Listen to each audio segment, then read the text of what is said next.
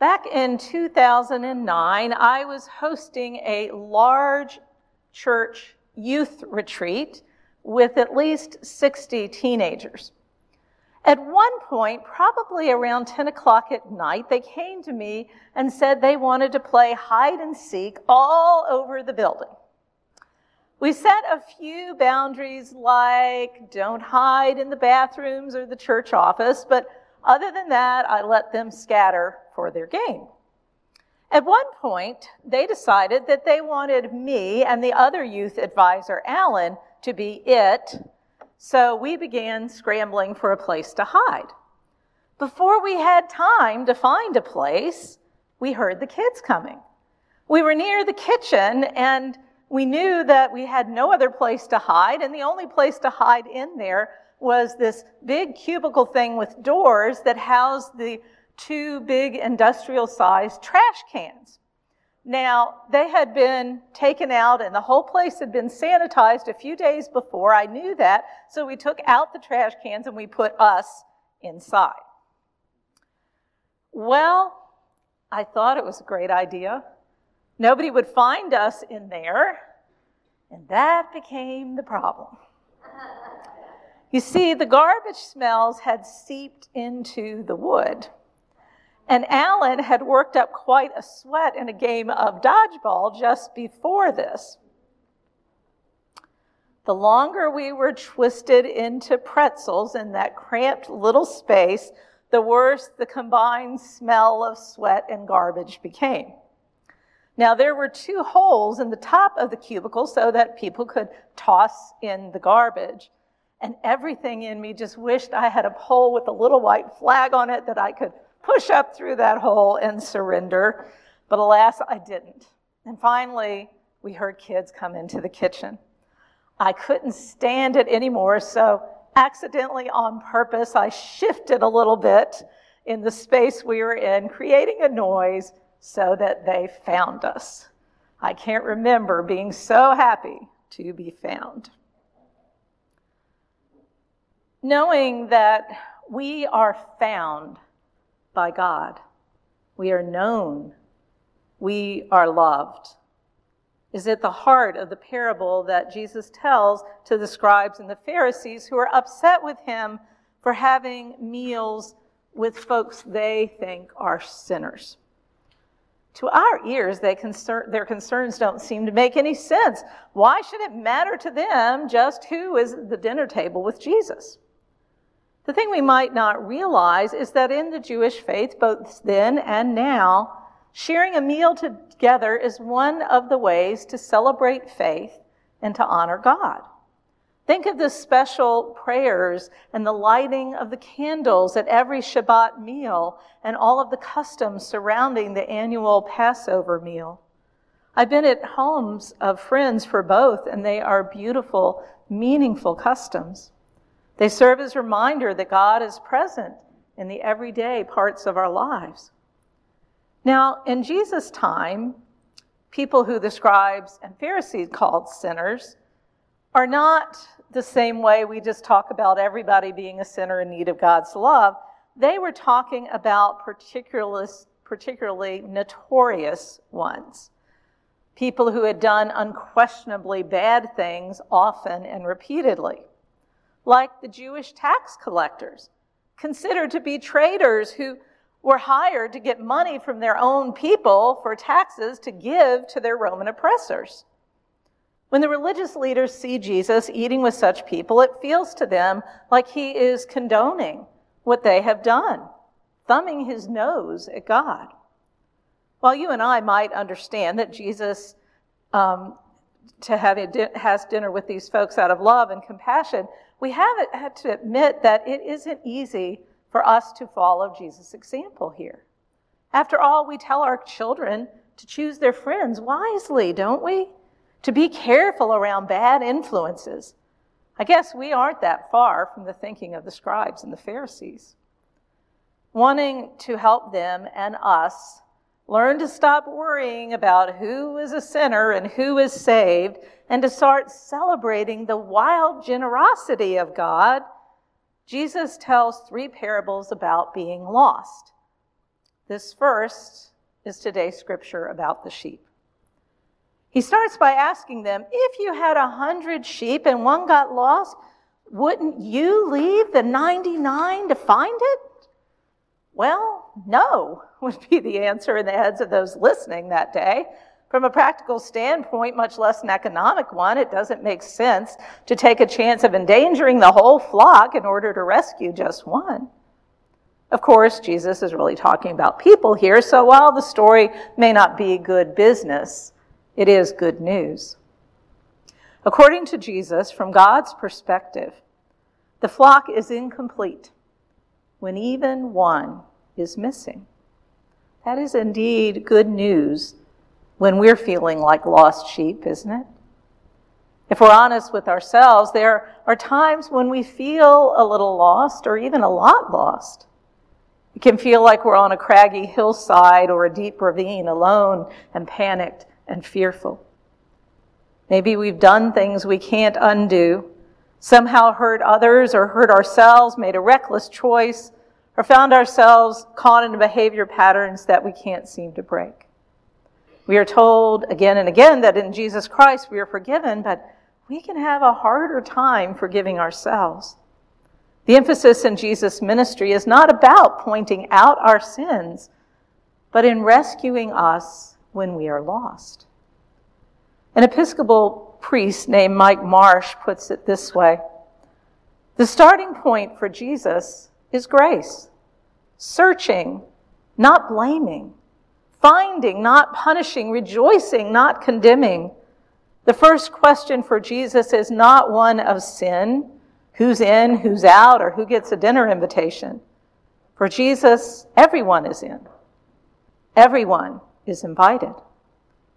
The first question and primary concern is one of presence.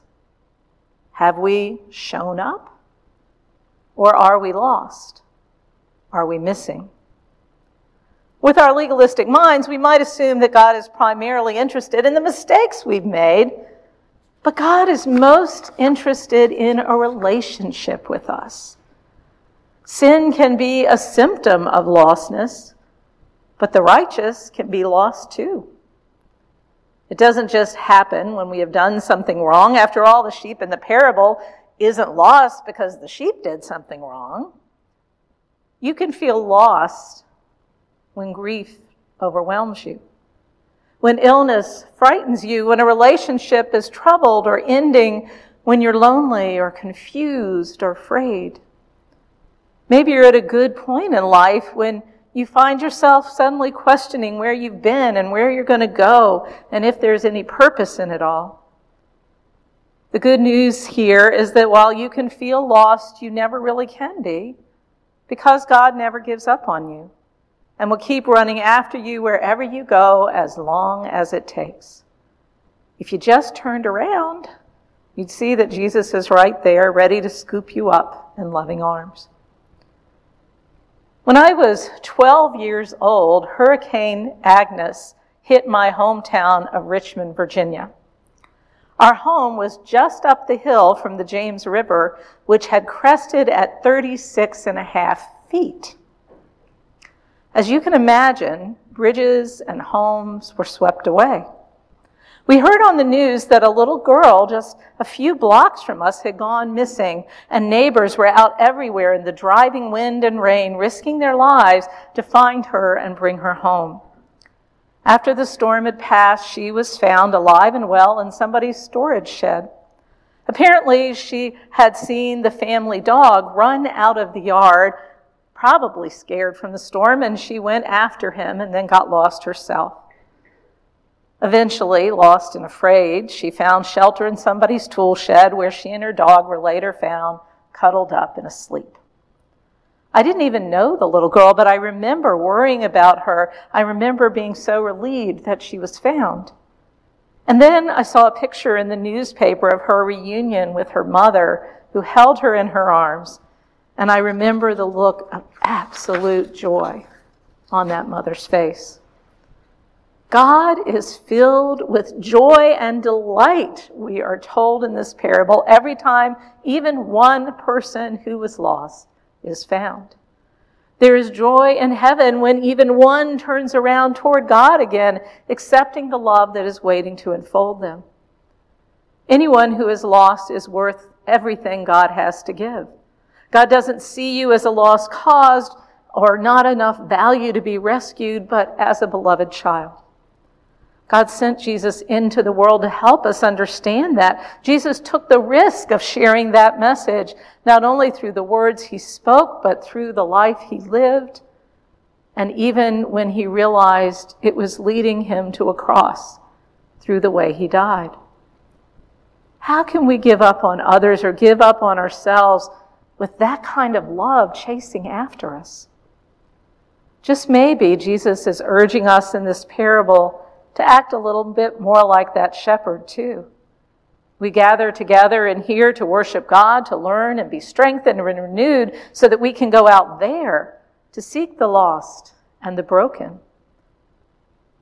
After the 9 11 attacks on the World Trade Center that came when the Twin Towers fell, one of the people whose story stood out to me was a man named Wells Crowther. This 24 year old equities trader who worked in the South Tower also happened to be a volunteer fighter, firefighter. He sprang into action to help others who were injured and lost and afraid. The plane had hit that tower between floors 77 and 85. Amid the chaos and the smoke, the fire, the falling debris, and the screams around them, you can imagine the confusion and the panic. Wells would lead people down a stairwell and then go back, climbing those stairs again and again to find others to rescue. He kept at it until the tower collapsed and took his life. From the documented reports of those he rescued, he personally saved at least 18 people. At one point, he had covered his mouth and his nose with a red bandana to keep them from to keep himself from getting smoke inhalation. So he was easy for them to identify when they were telling who rescued them. He had carried one badly burned woman down 78 floors.